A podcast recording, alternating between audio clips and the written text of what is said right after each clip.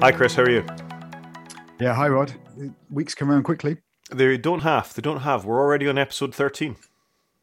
Unlucky.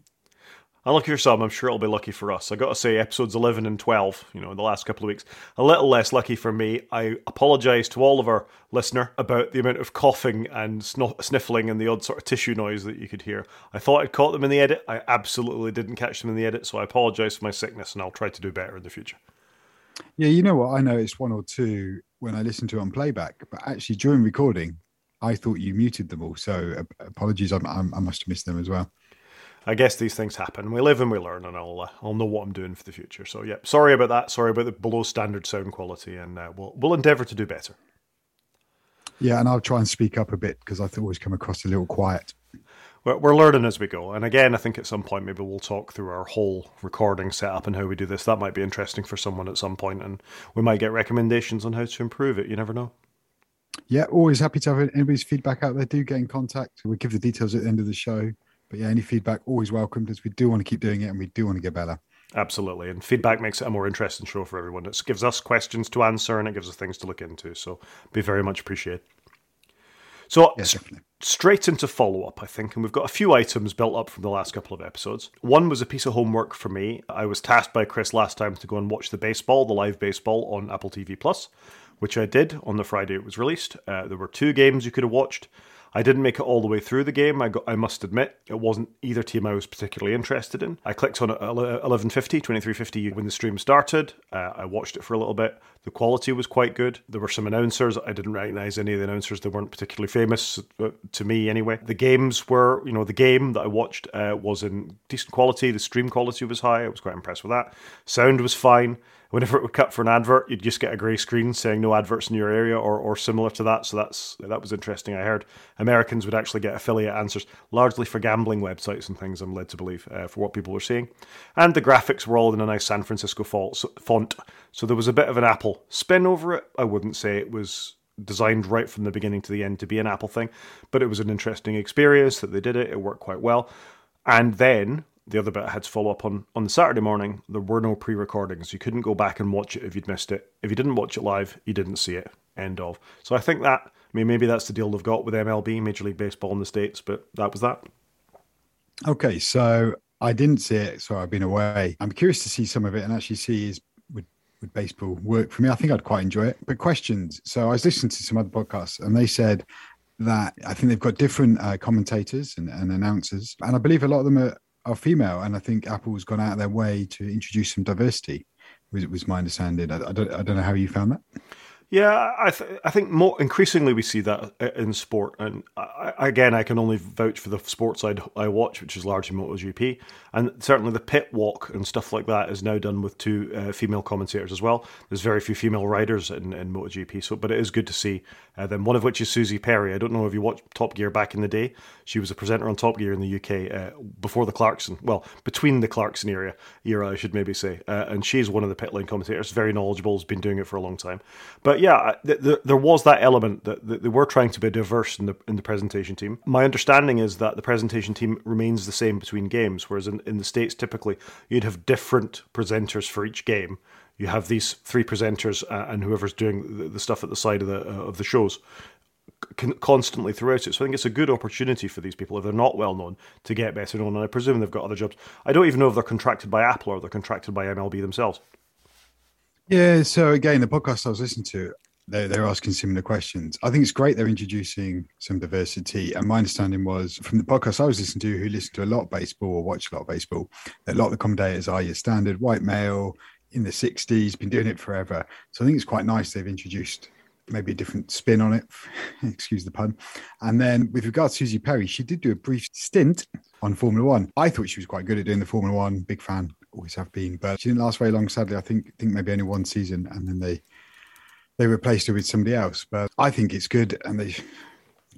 It, I, I, don't know. I'd, I don't know what to say. It frustrates me that some sports are still heavily male, male dominated. Yeah, they are. I, I mean, we that's a whole different sub- subject for a podcast. I think is if you looked at sports where, where there should be a level, level playing field for people from other from other ethnicities and from from you know other genders. You know, motorsport should be one that there is no barriers to that. It's not about your physical size or your power or anything like that. Baseball, you might be something similar, but there's I have never. I'm not aware of women in the men's leagues or, or, or even if there have been, other than you know that film back in the day, A League of Their Own with Madonna, in, um, where where women did played baseball while the men were all fighting in the Second World War. But certainly, I think as soon as the men came back from war, that was the end of it. So I agree. It should be there should be better representation. Uh, agreed. And then how did the app hold up? Because if you remember when Apple TV Plus first launched, the app was actually quite disappointing and a bit ropey and isn't perfect now. But was it okay? As much as I watched, there was one crash where it reloaded and started streaming again. So the stream paused as much as anything. But other than that, it was rock solid. The quality was very good. I was quite impressed from that point of view. And how did you watch it? On my phone with headphones on. Okay. Which yeah. is probably the the way a lot of people are going to watch it. I would have thought so. I mean, it's that device, isn't it? Uh, yeah, I mean that makes sense. If you're if you're traveling back on the bus or you know somebody else is driving you or something like that, you, the chances are you got your phone or your iPod with you. You stick your headphones in, and when you get back, you might watch it on the Apple TV Plus app on your on your on your TV. So I think the ability to do that is good. I got to think the ability to pause it would have been more useful, though. You know, I'm going to pause it here. I'm going to whip into the house and I can resume it again, as opposed to even that facility it wasn't obvious to me of how i'd do that. Uh, but I wonder if that's part of the rights because you said you couldn't then go back and watch the next day. Because I went to go and have a look the next day and I was like, oh, I can't watch it. I thought I'd just ch- check it out like like you do on the iPlayer, and you can watch it usually up to 30 days afterwards. Feels like that's quite a sports thing though, because I do get cheesed off with Match of the Day on BBC. Like That's only available for so many days afterwards. And my son sometimes later in the week goes, "Oh, can I go back and watch Match Day?" And it's like, "Yeah, it's fine." And then go and find it. It's like, "Oh, it's not there," and it like hangs around for a really short period of time. And I, I don't know why they do that.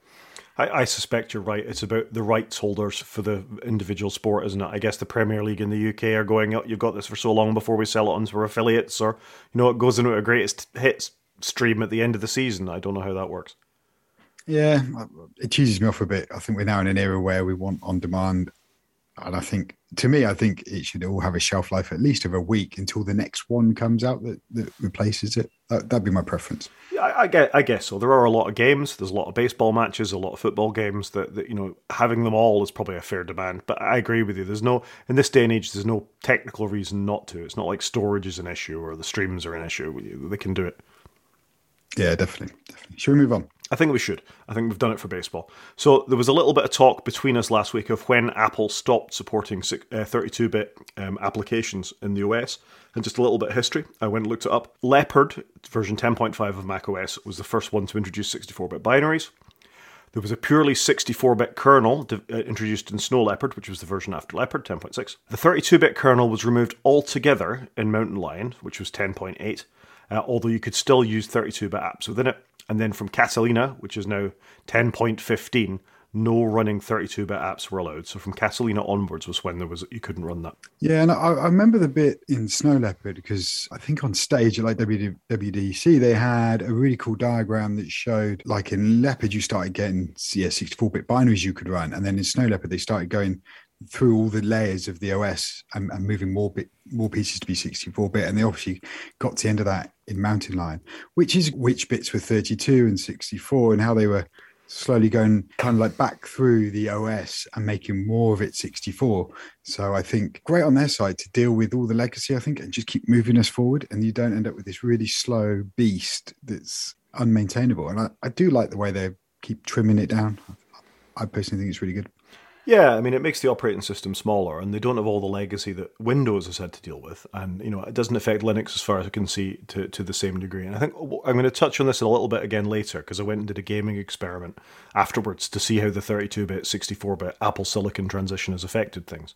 But yeah, I, the balance between pushing the platform forward and not having too much legacy cruft and forcing developers to do it, and actually moving too quickly and forcing people. You know, we were talking only last week about bug fixes to earlier versions of the OS and Apple not supporting security updates for that. And I sometimes wonder if the pace is a bit quick. I guess if it hadn't been so quick, we wouldn't be sitting on the, all the Apple Silicon that we are these days and being in the excellent position we are. But it just makes me slightly uncomfortable so far that they're in such a rush to drop things that I, I wonder, I worry about people getting lost in the past, and you can understand why so many businesses in particular stay on Windows because they are guaranteed that sort of legacy support.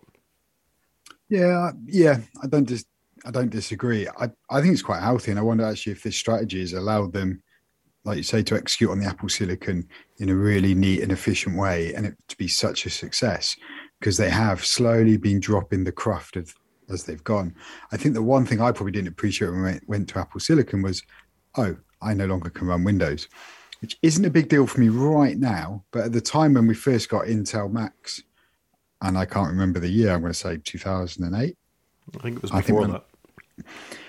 Yeah, it was around the iPhone era. I think they announced it before the iPhone um, and they did a two year transition. But actually, one of the drivers for me getting a Mac then or a new one was I could run both OSs, and that was important to me at the time. But over time, and as the Macs got more mature, the actually my desire to run Windows and for people in my family to need Windows is massively diminished to zero pretty much. So I did think that was going to be a bit of an issue, but I do reckon their strategy of getting to this period has meant that they can move forward and own the whole stack because they've been so good at actually trimming the cruft. And I'll be honest, getting rid of 32 bits apps caused me no issue whatsoever. But I am largely on the iPad these days. Well, I want to talk a little bit about that, and we're going to do a section on virtualization there, which we teased last week, and it's not going to be the greatest thought out thing in the world, but I think that application of what, the impact of what moving away from Intel meant and what that still continues to mean and will continue to mean for a few years is quite an important thing to hang on to. So I think we'll talk about that in a little bit of time. No, that's great. So I think that deals with our 32-bit, 64-bit thing, other than what we're going to talk about in a minute. Following up on a bit of my homework, I finally watched Coda as well. So the Oscar-winning film Coda, which won Best Supporting Actor for Troy Kotsur, Kotsur, and it's quite an unusual Best Picture winner, I think in the sense that it wasn't your typical worthy standout, you know, something like a Lost in Translation sort of feel where it's all very slow and very worthy, and you can appreciate the cinematography, you can appreciate that, but it's actually not much of a story. There was definitely a story here, but my criticism of it would be that it's a story I've seen a lot before. It was just your fairly standard coming of age story. And what made it novel was, you know, the fact that it was made with with the, the hard of hearing or the deaf community in mind for it, and that was excellent. I got to say, everybody involved with that were good. It didn't feel stand out to me. It, it just felt like a really well made made movie that came together quite well. Some light humor at the start. It was fairly predictable. I could see where it was going to go, but yeah, well made, well acted, nice script, quite funny. No complaints. Slightly surprised it's a best best best picture winner though. Uh, I completely agree. I think it was a good film. I like the take on it, but but yeah, for me, it wasn't it wasn't the perfect film. If you know what I mean. I think, if I'm honest, my best film for the last twelve months is Pixar's Luca, Luca, and I would have I would have given it to that hands down because I love that film. Love watching it with my kids. I can't remember if we were in a lockdown at the time, and it was it just landed for us. It just landed at the right time, and we must have watched that thing ten times since. So I yeah, surprised. It's great in a way though that a streaming service has won it because it's showing that that they're acknowledging streaming services. It's good that it's a film that is a bit different, a bit off the wall, but yeah, I'm, I'm still a little surprised by it, if I'm honest. Yeah, to me, I think the best supporting actor nom for Troy Kotsur was, was absolutely, you know, deserved. He acted his socks off in what was probably quite a difficult thing, and it's a celebration of of a community that we very rarely see represented in, in mainstream movies. So from that point of view, absolutely, I understand it. But I think if we're being ultra, ultra critical about it, there are probably better films, more more complete films that were you know deserving of the best picture. But yeah, I, I, I don't get me wrong, I did enjoy it, and I think we're in agreement about where it went. Following up on the second part of my homework, I have watched the first episode of Pachinko as well, which I thoroughly enjoyed. Uh, I haven't got around to watching the second one yet, and I think we're up to episode five release now, but I will continue to do so. It, seems like a, quite an interesting twist on, on, on sort of a love story through the ages. It's quite sort of generational, following a, a, Korean family and their sort of interactions with Japan and America, and as the centuries change and following the major characters through that. At least that's as much as I've been able to work out from the first episode. If you don't like subtitles, I think you're going to struggle with it slightly. but I thoroughly enjoyed the first episode. Yeah, I, I need to get back to it. It's, I think I've been a bit inundated with Apple TV at the moment. So it's on my list. That and Severance, I haven't caught up on. We are actually on holiday for the week, and I, I downloaded a bunch of stuff to my iPad to watch with the family. And actually, we watched barely anything. It was uh, we had a week away from TV and games and lots of reading and going out and about. So I, I missed missed quite a lot of all that. That's not necessarily a bad thing. I think maybe stepping back from our technology now and then is probably not the worst thing. Not helpful for the podcast. We've got sections to fill, but I think in general it is a good thing to do it. Yeah, please be assured this week is back to normal. Um, I did watch though the latest episode of Slow Horses, which I'm really enjoying. It's so well done, and it's actually made me go and purchase the audiobooks to listen to for the series.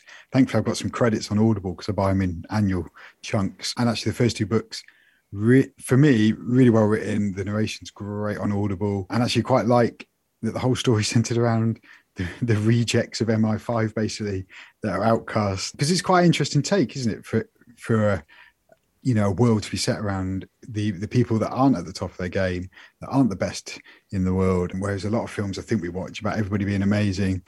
And usually, like I say, at their peak, and it's quite interesting to see this alternative take on it.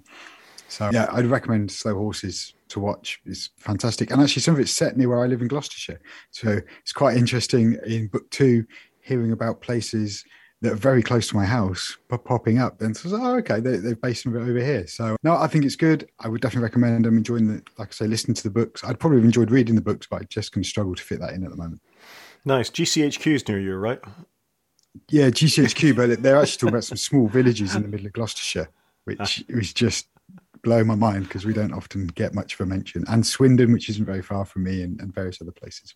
Exciting stuff. No, that sounds very good. I'll have to add it to the list as well. No, I think that's good. I think that does us for follow up, Chris. We've actually we've mo- both done our homework for once, pretty much, and, and we've followed up on things well. That's good. So we'll move straight on to the yeah. news. I've noted Severance and Pachinko to to watch, and hopefully try and catch some baseball. Sounds like a plan. And I'll do slow horses and hopefully continue to watch Pachinko. So first up, then we've got potential case leaks for the next set of iPhones due in September, the iPhone 14, which I think we talked a little bit about the iPhone 14s having smaller notches and maybe the Pro will get a, far, a newer, faster chip and the, the non-pro phones will just get a standard well it may even just be this year's chip or a slight variation on this year's chip that's already out so i think that's quite interesting to see where they're going with it and now the cases have leaked and one thing just to note on the, the size of the phones, apparently the mini's being dropped, which I think is a bit disappointing because I was kind of giving it the side eye of do I want something a bit smaller? And so no mini. And so the regular phone will just be the standard size.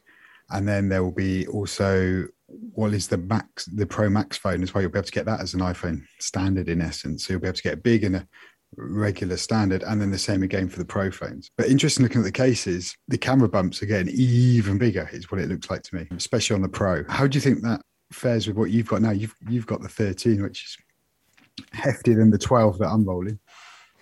Yeah, I mean, the, and, and just to be clear, to sort of explain what's happened, you get these kind of leaks leading up to iPhone announcements. So in the sort of four to six months before the next generation of iPhone, because these are physical things that actually need to get poured into molds uh, and constructed, and case manufacturers need to know what's going on so they can build all all that kind of stuff. The the exterior, or at least the rear of devices, tends to appear quite often before leaks. So what we're seeing here is exactly as you've described, Chris. We're getting the iPhone and the iPhone Pro split into the iPhone Max and the iPhone Pro Max sizes. And as you say, the Mini seems to have disappeared from this. We don't get to see the front from these at all. But exactly as you said, based on what in this leak, and the link will be in the show notes as always, is that the camera bump, which on my phone is significant and even more significant than it was on the iPhone 11 Pro that I had, is even more significant. So the other rumor about there being a periscope camera or something like that is definitely not true. Again, we don't know what's in the front, but the camera bump looks bigger. I mean, it's going to be a proper rocker on the table at this point.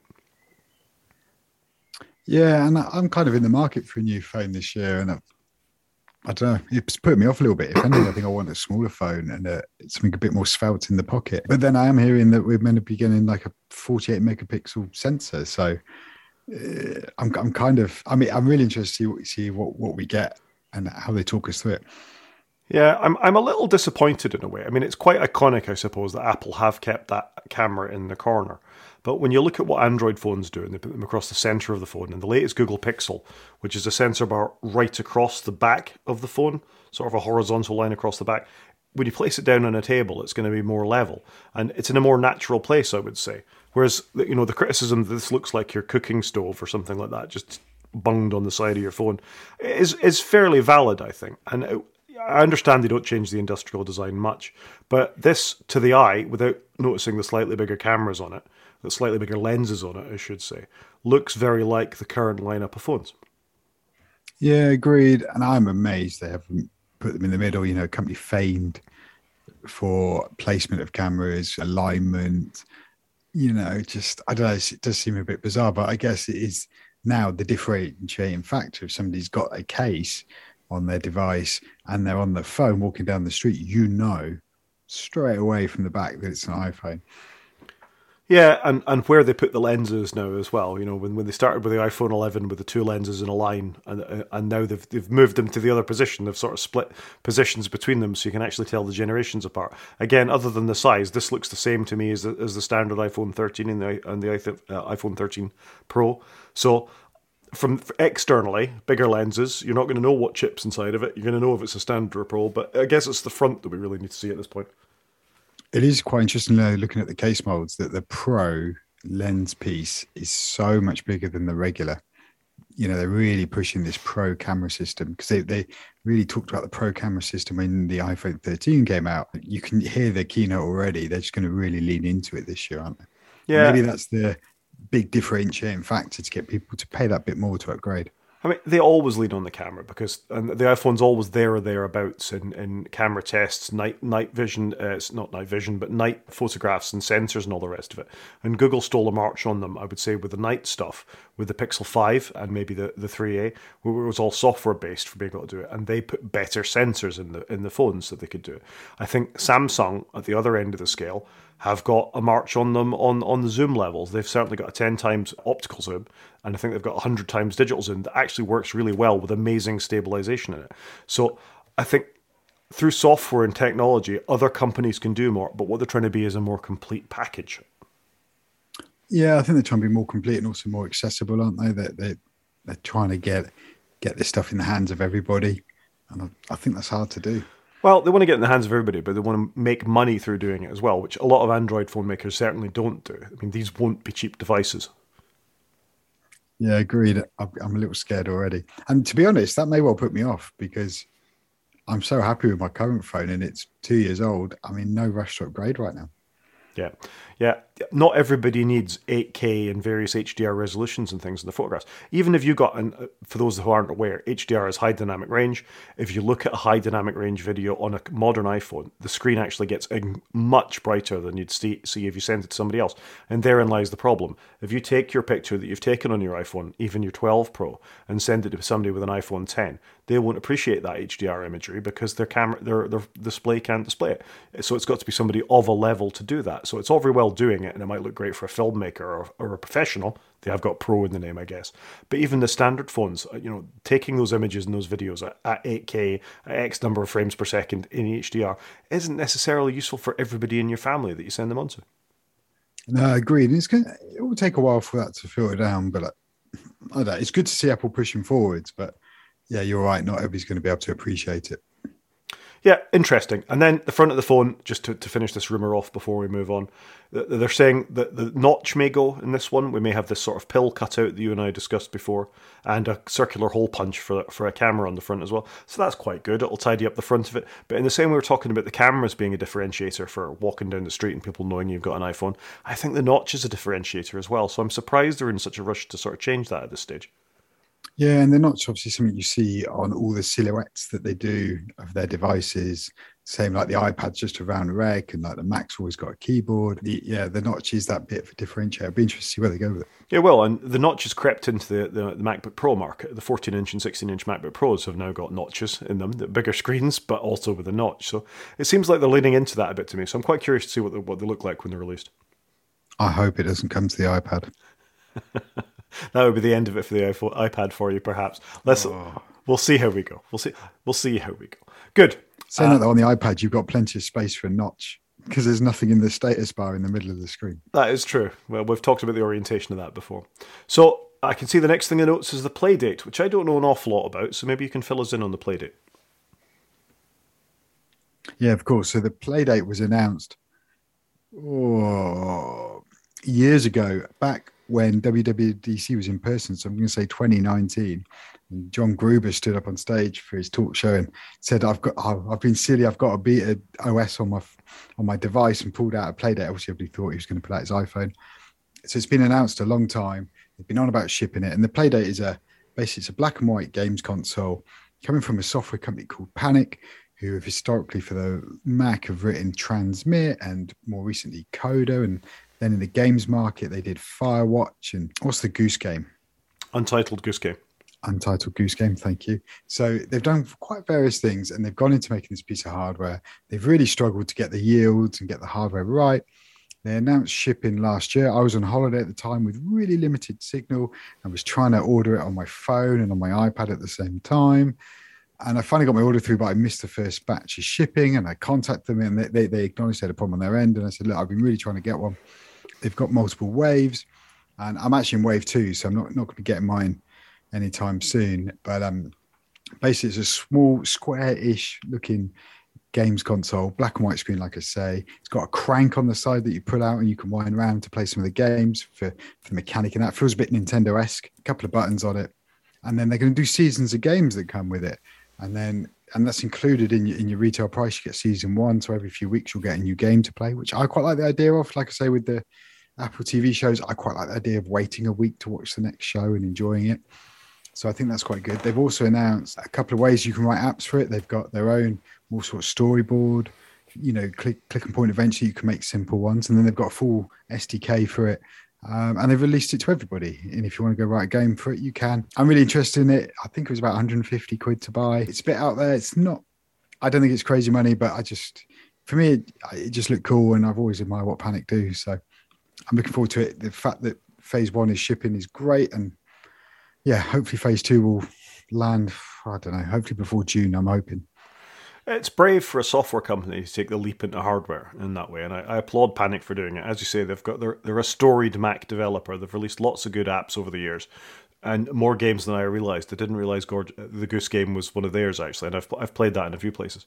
So that is interesting, and to make sort of democratize it to allow anybody to develop a game and maybe have an easier way of doing so, that's good. Do you think the hardware will hold it back? Do you think there's a demand for black and white consoles with cranks on them? What do you do with a crank? So the hardware, by the way, is they also partner with a company called Teenage Engineering who make quite cool hardware products. So I, that's helped me when I was buying it because I was like, are they going to be any good at making hardware and shipping it? So I think the hardware will be good. Is there a desire for black and white console? Possibly not, but it's just a different take on something. And I quite like that idea. Like, let's try something different and not just turn out the same that everybody else has got. So I quite like the doing something different with it. The crank, I think, will be interesting because in some games you might use it to run because you'll, you'll spin it around maybe to run your character, or you'll use it to maybe do an interaction like you used to do on the on the Wii, where you'd you know have to hold your your I can't remember what the what was it the Wiimote I think, and you could turn it and point it at the screen. So I'm interested to see where they go with it. I like that they've opened up to for anybody to develop for and distribute games. Kind of the polar opposite of what we've been talking about on iPhones recently. But I, I don't know. I, I just think it's nice to do something different, and I'm interested for a bit of different tech that isn't a budget busting thousand pounds. Yeah, it's not all singing and dancing, but you I think you're going into it eyes open. I, I think it'd be quite cool. No, it, it, sounds interesting, and I think a new competitor on, on, the platform is good. And we know how much you like our gaming. We've got a whole dedicated section for it now, and we're going to talk about it a little bit more this podcast. I'm just as excited waiting for the Steam Deck. Mar- Marques Brownlee did his review of that in the last week or so, and it's made me even more excited for it. I think it's a great thing. So I think having another competitor in that space and showing the value of mobile gaming beyond just the iPad, uh, uh you know, or the iPhone or something like that in dedicated hardware where you can push the limits of it and you keep the cost down because you make it black and white and whatever else you need to do to do it. I think it's laudable and what uh, more people should take a chance like that because you never know they might be successful.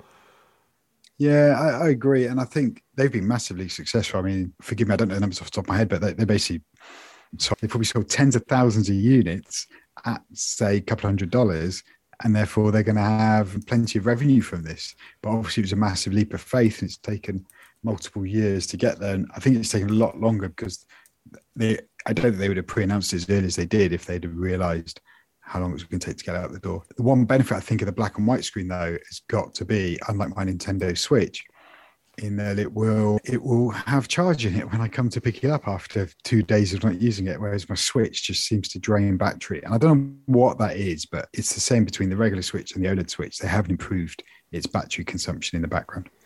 It's probably doing quite a lot. I mean, the Switch has got fans and stuff going on. And while you were talking there, I was thinking, um, you may not have seen the video from Quinn Nelson of Snazzy Labs, who's a, a, YouTuber who does a lot of Mac stuff. And he built a PC using one of Teenage Engineering's cases. So I'll make sure I put the link in the, snow, the show notes. But just to give you an idea. Is that the cool orange case? It's the cool orange case, yeah.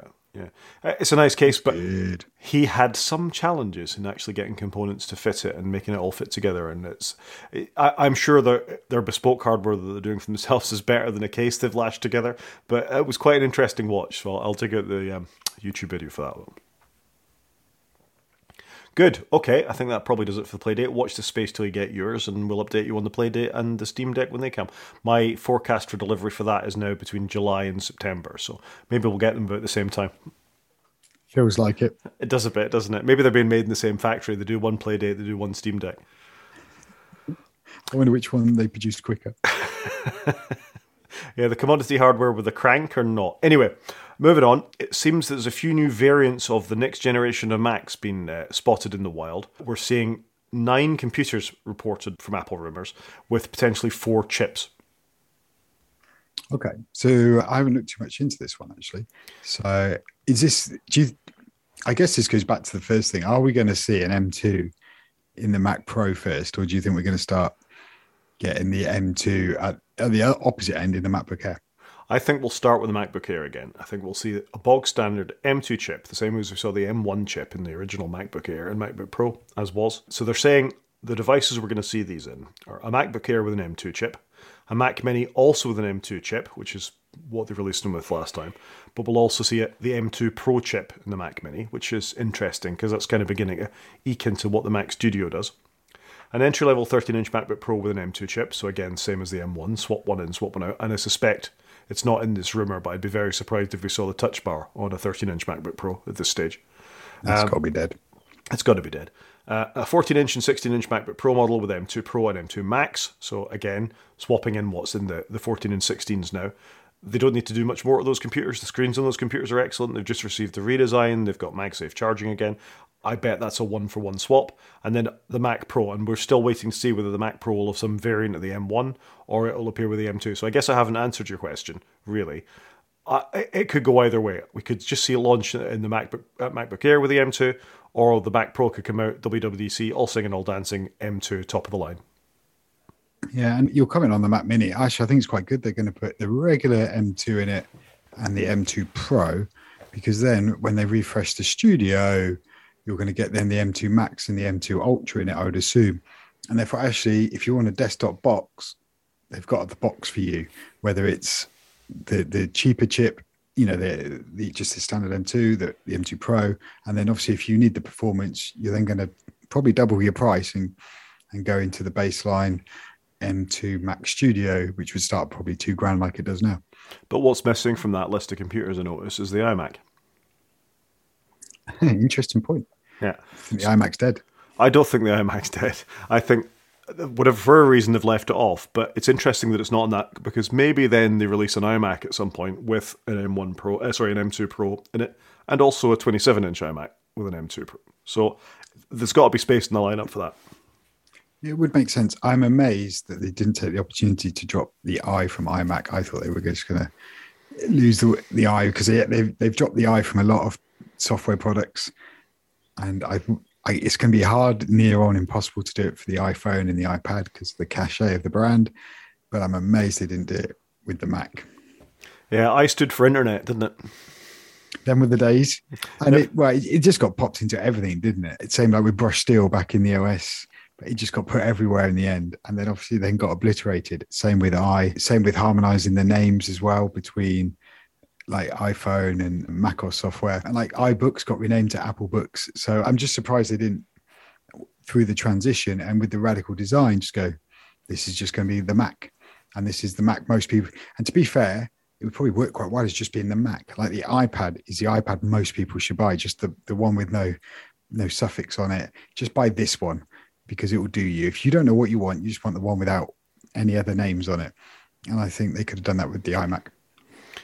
Yeah, it's part of their brand now. I think, as you say, it'd be very difficult to drop in the iPad and, and the iPhone, but that original iMac was such a classic design and sort of revitalized the company that they've really got to hang on to it in, in, in such a way. And we don't have iBooks anymore, even in the in, in the in the written type. But in the same way that sort of gumdrop blue iMac came along, sorry, Bondi blue iMac came along uh, and, and revolutionized the Mac and, and made it the force that it is, I think they'd be really reluctant to drop that. I mean, that's a little bit of Steve that's left in the company and permeates True. them.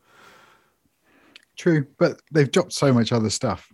That's kind of how I was thinking about it. And they do seem to have walked away from the i branding so much. I mean, dare say 10 years from now, it will make a comeback.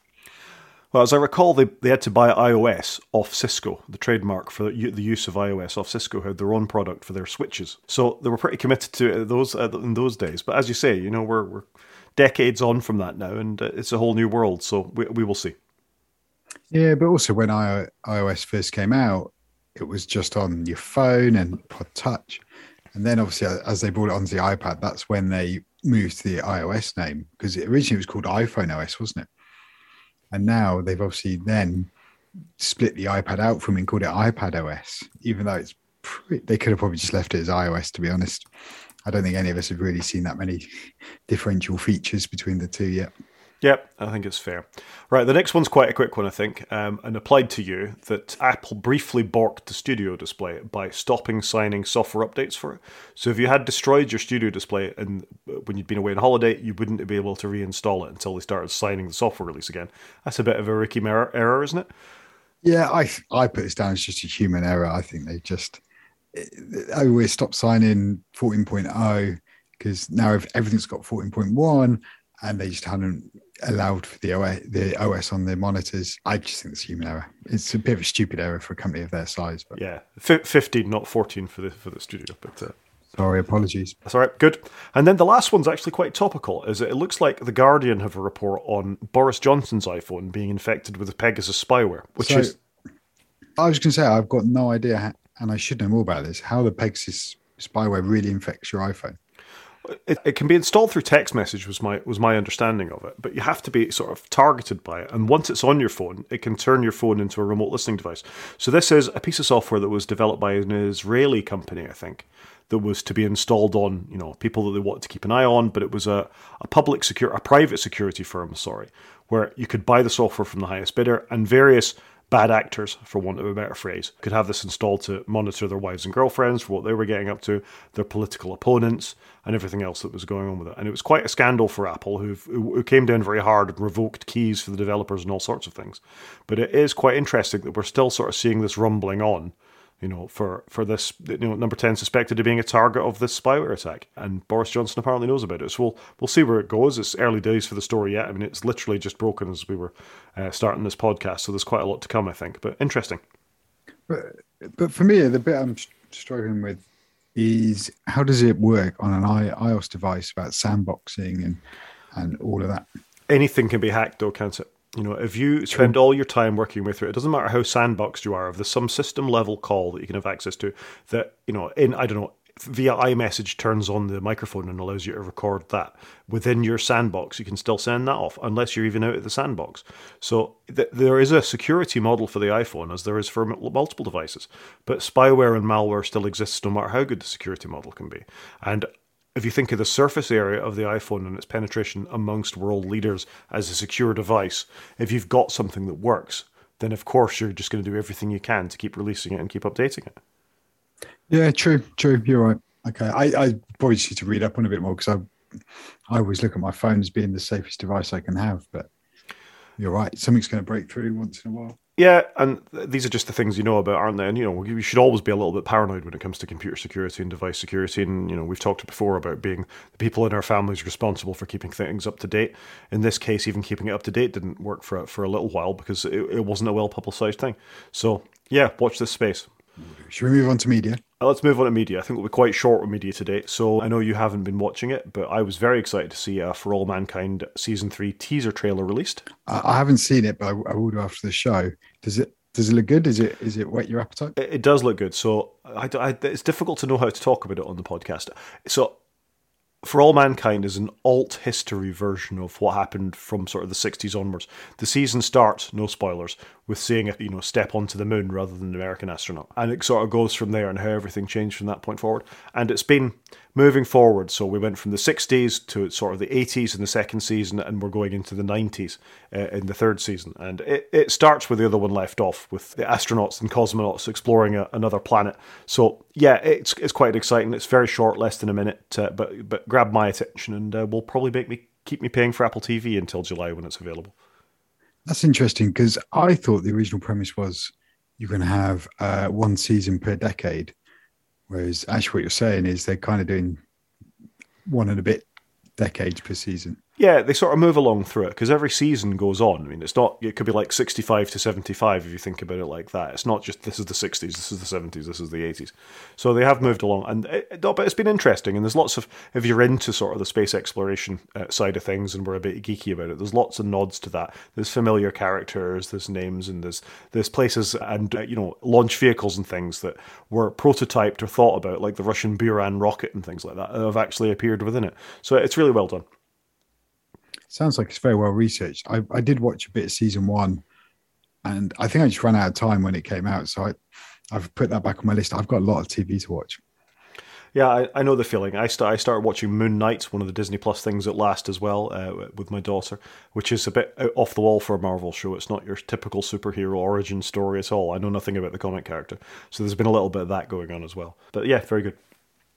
I guess they've done so many things at Marvel that they can start exploring a few more different different places now. They they can, and I mean the thing when you think about the Marvel success story of the MCU, the Marvel Cinematic Universe, is they started with a minor character. Iron Man was never a huge character you know, uh, in the Marvel Cinematic Universe. He wasn't Spider Man, he wasn't the X Men, because Marvel had sold the rights off to Spider Man and the X Men. So they had to, had to start with someone a, bit, a little less well known. And if you look at what's developed from that, it's good for them to take those chances on the more minor characters to see how it goes.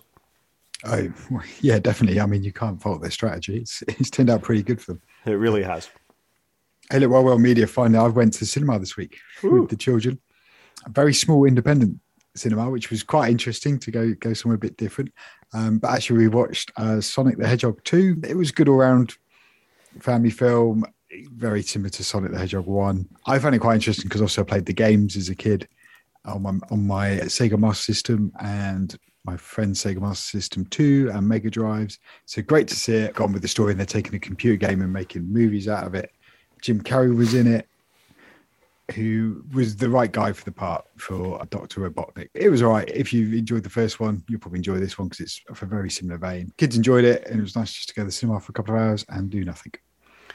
I have played the Sonic games. I haven't seen the first Sonic movie. I think my kids are a little old for it. And for me, there's still to be a film based on a computer game that's any good. So you're saying this is the first one? I'm not saying it's any good. I think if I didn't have children, I wouldn't have watched it. Well, that says a lot. So it's still World of Warcraft by Duncan Jones. It's the, as close you can get to describing as an okay computer game based movie. I don't think I've ever seen that.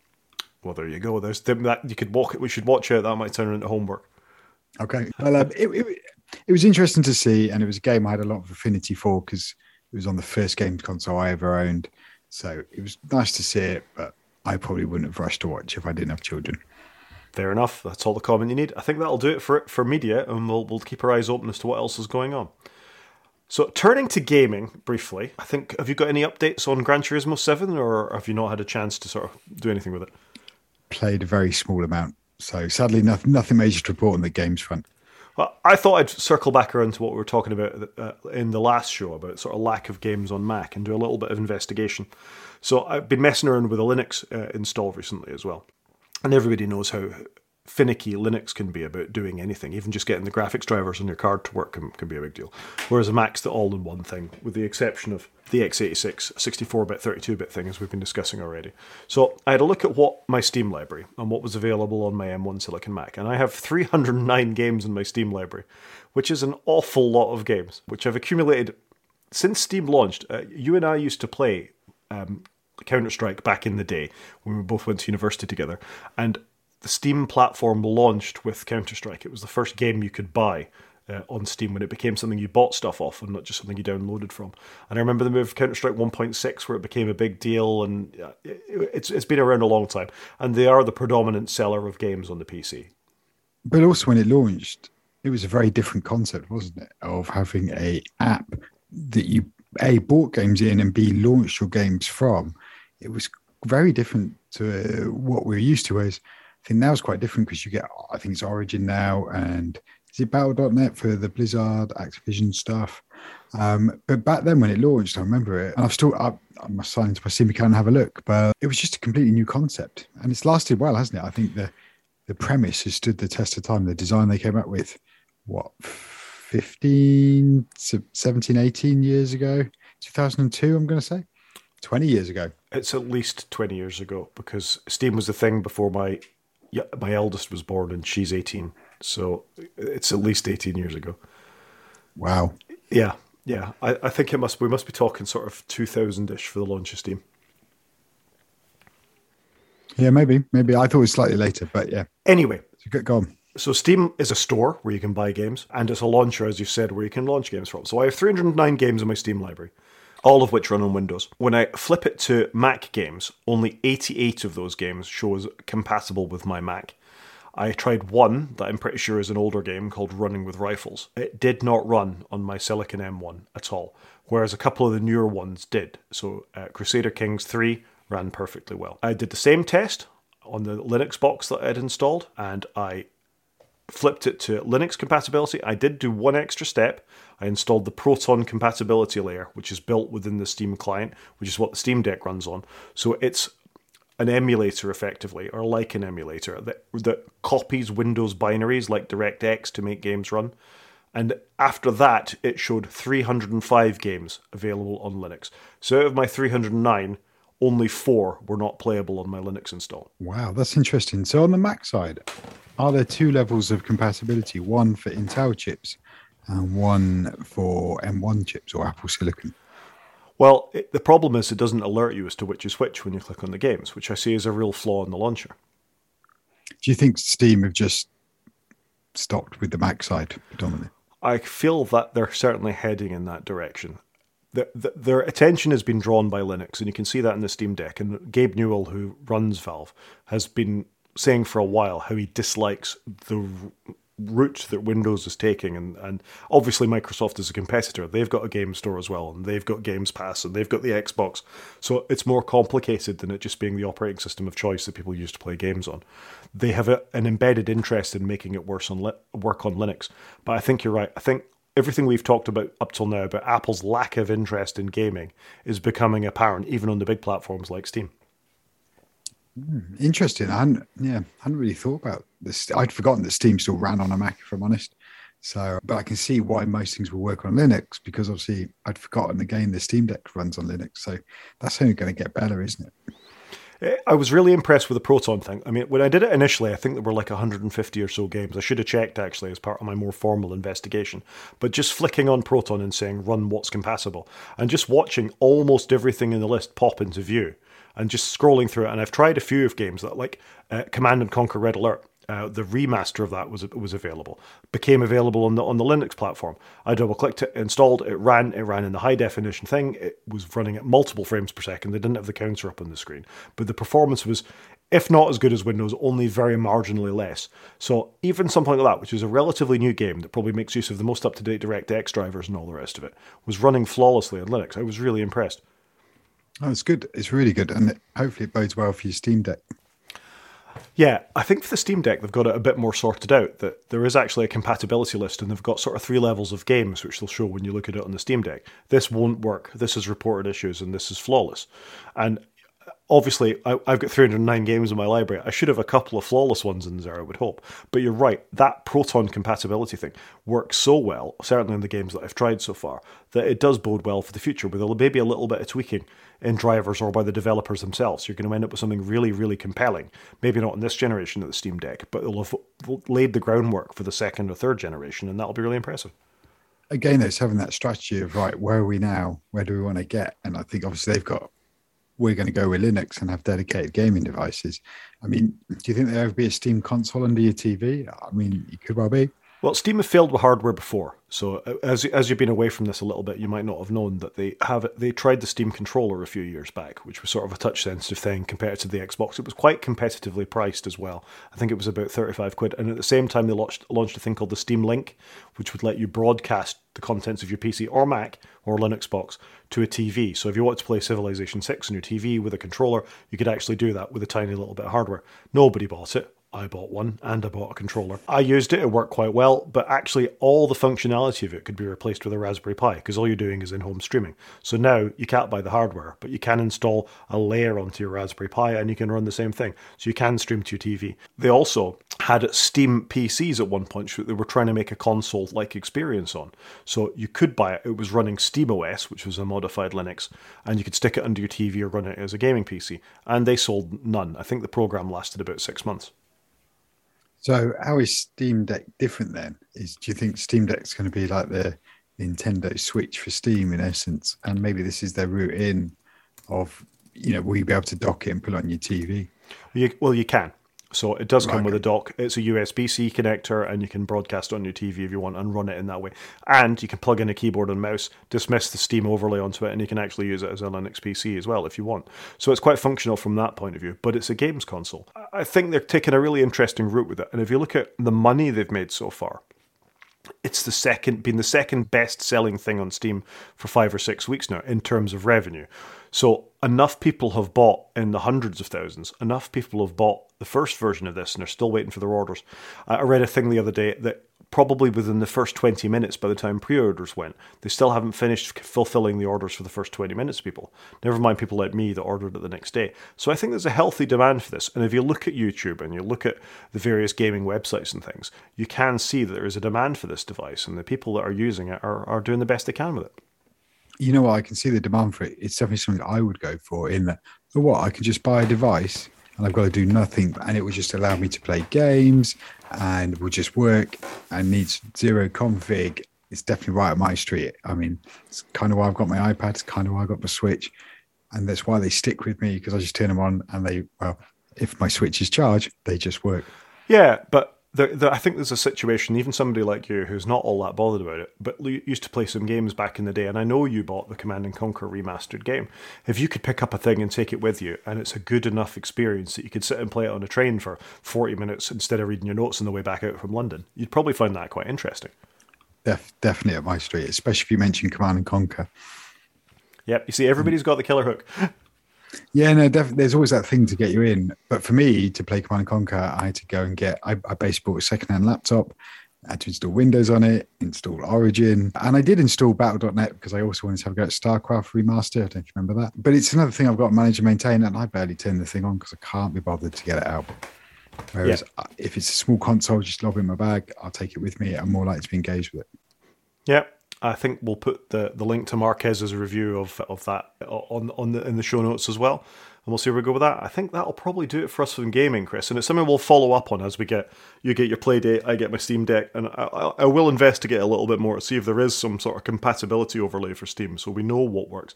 And having said Steam on on uh, Apple platforms, you can get Origin for Apple platforms, and you can get the Epic Store for Apple platforms as well all these games don't work across them all, but I think it's interesting to me that this move to Apple Silicon has accelerated something away from these binaries. Because you think if the Mac had stayed Intel, presumably the Proton compatibility layer could have been made to work on there as well, and we'd have a huge library of games on Mac too. So it's it's interesting times. Yeah, you'd have thought so, but it is what it is. Should we move on? Let's move on. We're going long. So on to the main show, and I wanted to talk a little bit about, and it's related to the gaming thing in one sense about virtualization on the Mac. I don't know. Have you ever done any virtualization on your Mac, Chris? Yeah, years ago. So when, oh, I don't know, Snow Leopard era, so 10.6, I would have been using. I'm having a complete mind blank. What was the virtualization software called? Where you'd you could either use your boot camp installation or or an image on your computer. Parallels.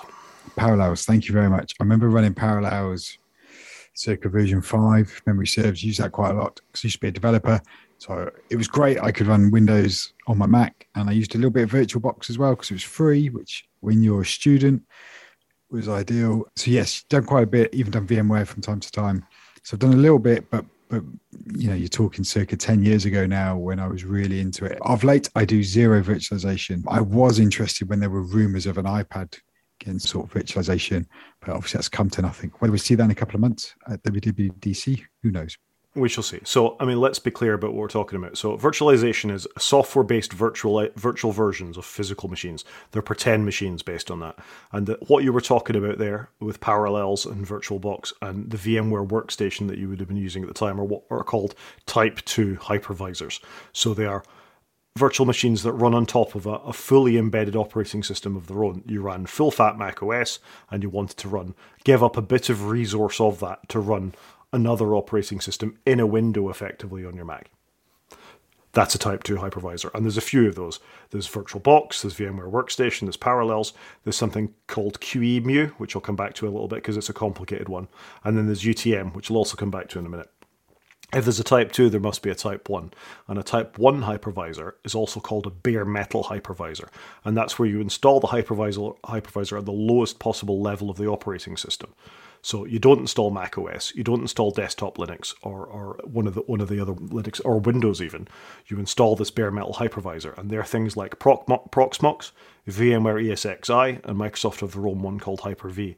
And the point of them has traditionally been for servers. So where you, you will run your mail server, your web server, maybe some form of application server, multiple on the same box. You have another box that mirrors those, and then you've got redundancy. So if one of these things falls over, you, you, can spin up another one very quickly. Or you can deploy multiple desktops off them and have virtual desktops for people. And lots of companies uh, use that as their security model, where you've got one of these bare metal hypervisors running on your data center, people connect, and you can deploy virtual desktops to them. It means you can manage things a lot more easily without having to actually give people laptops all the time. You can give them a rubbish laptop with a remote desktop connection. They connect to work, and you can spin up a virtual machine. It's what we do in, in, in the university. So that's sort of the difference between the hypervisors. And the way Apple have gone with these things is that the change in silicon has meant that they really can't do much of the Type 1 hypervisors. Whereas you could have taken a Mac Mini once upon a time, or a Mac Pro once upon a time, and installed a bare metal hypervisor on it.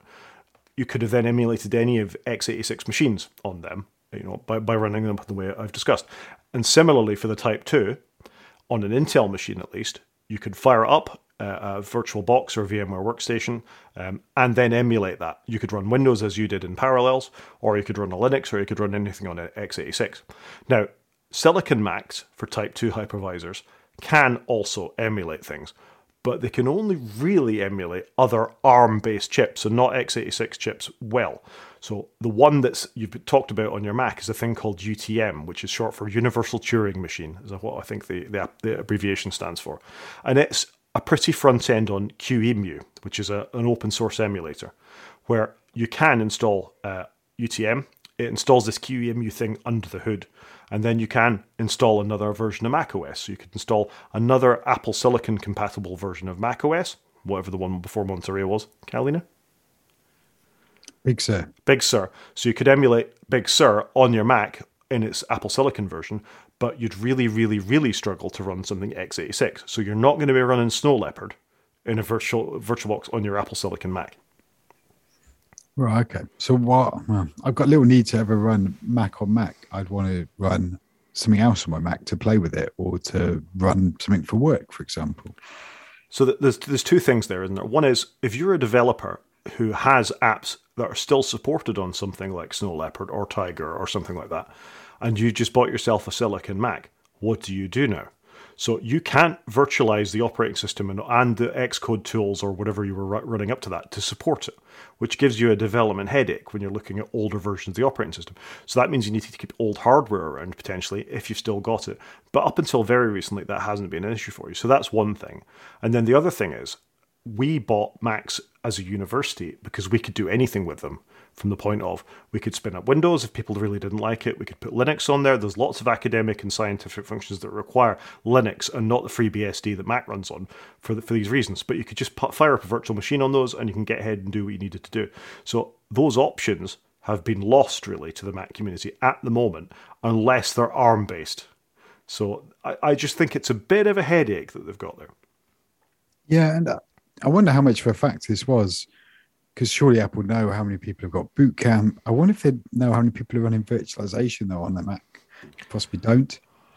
They possibly don't. VMware might know, Parallels might know for how many copies they sold, and I suppose in some ways it is a bit niche. It's people like you who might need to, you know, a Windows machine to develop on. It's people like me that might need scientific computing that can only be provided in that that, that, that would be a worry for them. Your average Mac user may run Xcode, they may run, you know, Adobe Illustrator and get on and do the work like that. But I think it's enough of an edge case that people were buying Macs because they could be all things to all people. I, th- I think there's a little bit of a storm to come when your academic or your, you know, the person who's been buying Macs for the enterprise because they could do all of these things suddenly realizes that the silicon transition, Apple Silicon transition isn't letting them do this. So, do you think there's going to be another shoe to drop? Because if I remember when Intel Macs came out, there was a bit of a, a competition, I guess, in the, in the indie community, you know, and and, and with de- developers to hack it to try and get it to run Windows and then actually Apple then announced Boot Camp. Do you think there's going to be a Boot Camp equivalent for silicon where they do something with this? Well, there, there could be, and don't get me wrong. If you were to take your, your Mac Mini, and I know you love using it, and, and install UTM on it, you could get the ARM version of Windows and install that on there. Now, the ARM version of Windows is fairly limited. You can install Office on there, but you're not going to be talking running any of those games we talked about before, and you're not going to be running full fat Visual Studio either. You're only going to be able to run Visual Studio Code or something. It, it's it's an interesting place. It's it, what you were talking about before about Apple being ahead of the curve in terms of sort of pushing along and cutting out the cruft. I think the other distributions, Windows, Linux based ones, are also moving towards ARM based chips rather than Intel because they are faster, because they are more efficient, because they are you know battery less battery hungry hungry. But they're not there yet. So what's going to happen first? Do you think Apple will come up with a a mechanism to invert Rosetta in essence? Because that's what you're talking about, isn't it? Of you want to take take your ARM world and allow Intel to run on it, or or will Linux and Windows adopt running on ARM, and therefore they'll play into Apple's silicon hands in essence? Or are Intel going to release some new chips? I'm assuming Intel's new chips though aren't going to be ARM, or are they?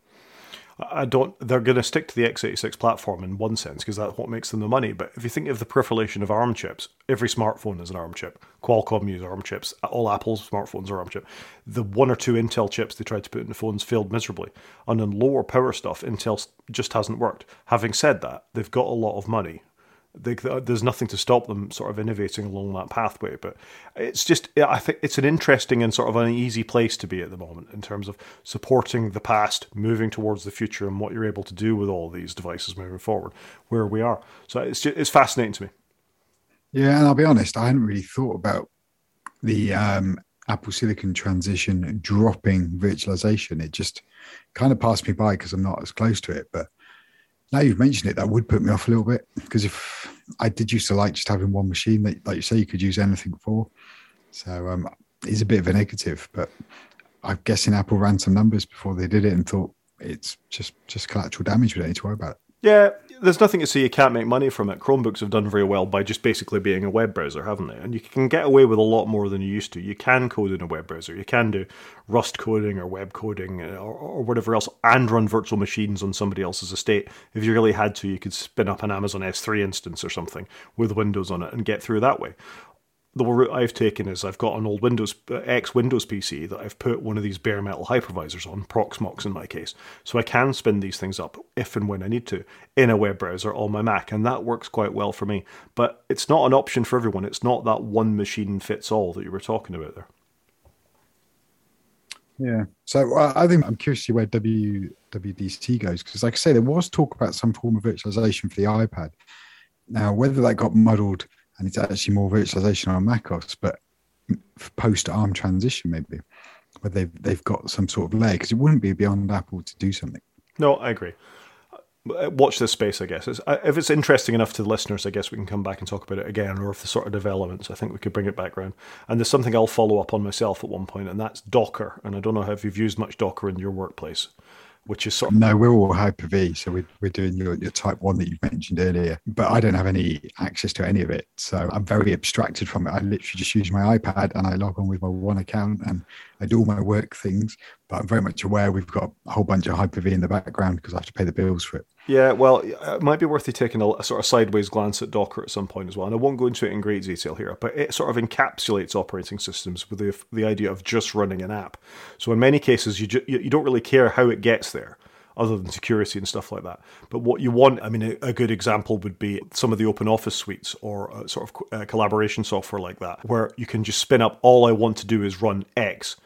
You spin up a Docker, which is just a, a, the most minimal part of a machine that you can manage with a web server, with the application server, with the code built into it, with all the security models running on this sort of thing and you can run 15 or 16 or 17 Docker images in the space of one sort of virtualized operating system. So you can do an awful lot, and that's supported on Silicon Macs, presumably with the ARM versions of cut down Ubuntu or Debian or whatever they're running on. And they're a fascinating way forward for a lot of these problems that we're talking about. Yeah, okay, that kind of makes sense. And does ring true because certainly what I do here at work is obviously we, we, run some legacy software and we've got to run a whole version of Windows and back it up and all the databases. And actually, what you want is something like this where you're you're containerizing it and just running just what you need, and you don't need a full VM suite running all those resources. Just run a piece of software for one or two people to log into once a month to check some legacy data, for example. So I can definitely see the benefits of that. You're right. I should definitely play with some of this stuff um, I just struggle to find the time, as you know, doing my homework outside of work and family life. There's there's a small chunk of time. And I was listening to John Siracusa recently going on about this. He goes, I've just had limited time for a number of years to do things, and I've got to pick what to do in those pools of time. And occasionally might be a quick go on Gran Turismo or watch a TV show, or I don't know. Today I played football with my son in the garden, which was quite nice, which was you know, it's, it's trying to strike the right balance. That's probably a better thing to be getting on with than doing, frankly. But I think it's interesting that and all these things affect people's choice to use Apple hardware and software. So it's worth keeping an eye on what's going on on the other side of the fences and, and how that comes back to not bite the Apple user, but how it affects us in the enterprise and in education and you know and all of its various uses. It's worth keeping an eye. So, but it does impact on the way I use you know Macs and have done for years. So it's interesting. I think it is interesting. I think what I've learned today, though, is I've super aged out on some of my skills because I used to be all over this stuff, used to be into development a lot, very techy. But now I'm more in management. I've just massively aged out on my abilities and and my knowledge of doing, like you say, virtualization, development, know what games run on a Mac. I just, yeah, I live in a very different world, I guess, at the moment that's perfectly acceptable. Like I say, better to go and play football with your kids. I think that'll do it for the main part of the show, Chris. But for the first time in the history of the podcast, we actually have a question from a listener, which came in using our uh, email address, which is uh, wakefromsleep at protonmail.com. And Ed emailed us uh, saying, Dear Chris and Rod, enjoying the podcast. Thanks. Have you thought about reviewing some podcasting apps? Cheers. Ed. Have we thought about reviewing some podcasting apps, Chris? I'll be honest, I haven't. Um, just because I use Overcast, pretty happy with it. Quite like the recent update that came out, and I've been on Overcast. I don't know since it came out, so donkeys years ago, which I think it came out just before iOS seven. So given we're now on iOS fifteen, so that's got to be seven to eight years ago, and that's kind of all I've really used. I did flirt with Apple Podcasts, so I don't know five years ago, but it lasted about a month, and then I gave up. Yourself? Yeah, I, I'm an Overcast user. I got horribly disgusted with Apple Podcasts when during one of the betas it ate all my um, 3G at that time data uh, and actually ended up costing me some money for the way it was using it. And they've changed the way so that you can download things on, on Apple devices since. And data is a lot cheaper these days as well. But I've studiously avoided Apple Podcasts ever since. There are other alternatives. There's an, another Apple specific one called Castro, and then there's a, a cross platform one. So if you're an Android user, then there's Pocket Cast as well. But I think what we should maybe do, Chris, is go away and try a couple of these other uh, podcast clients, listen to our podcast and others in them. We both are fairly he- heavy podcast consumers, and just to give, give some opinions next week the week after. Yeah, definitely. That's what I was thinking. Of you know what? I've got a couple of commutes coming up this week, so why don't I, I might try out Apple Podcast for a day or two, and then maybe do the same with a Castro or Pocket Casts. They were just the most popular ones I've heard of. This, but I thought four was quite a good number. We obviously don't need to try Overcast anymore. I'm curious to go back to Apple Podcasts actually and see see what that's like. I started using it a while ago just because it was. I think it was doing CarPlay at the time, and others weren't. And I did have a car that had CarPlay then. I haven't at the moment, so but I'm interested to try it. And I think they do Apple TV support as well. And I do use my Apple TV in my shed. Yeah, I think they're the big ones, aren't they? I mean, what we've left off that list there is Spotify. Spotify is a podcast client, which I'm not terribly keen to try, although I have listed this podcast on Spotify, uh, so maybe it would only behoove us to actually listen to it there. And there are others, there's things like Luminary, you know, Downcast, but four to start with. If we come across others as we're trying it out, then let's do that, and let's report back to Ed either next week or the week after, and see what we how we've gone. Yeah, I think that sounds like a plan. We may need longer than one week, but let's, let's see where we get. Maybe maybe try one this week and, and one next week. A couple of weeks, brilliant. That sounds like a show to me, Chris. Cool. Cheers, Rod. Thanks for tonight. And um, look, if anybody wants to get in contact, do drop us an email at wakefromsleep at protonmail.com or reach out on Twitter and our Username is WFS underscore podcast. Love to hear from you. Talk to you next week. Cheers, Rod. Thanks.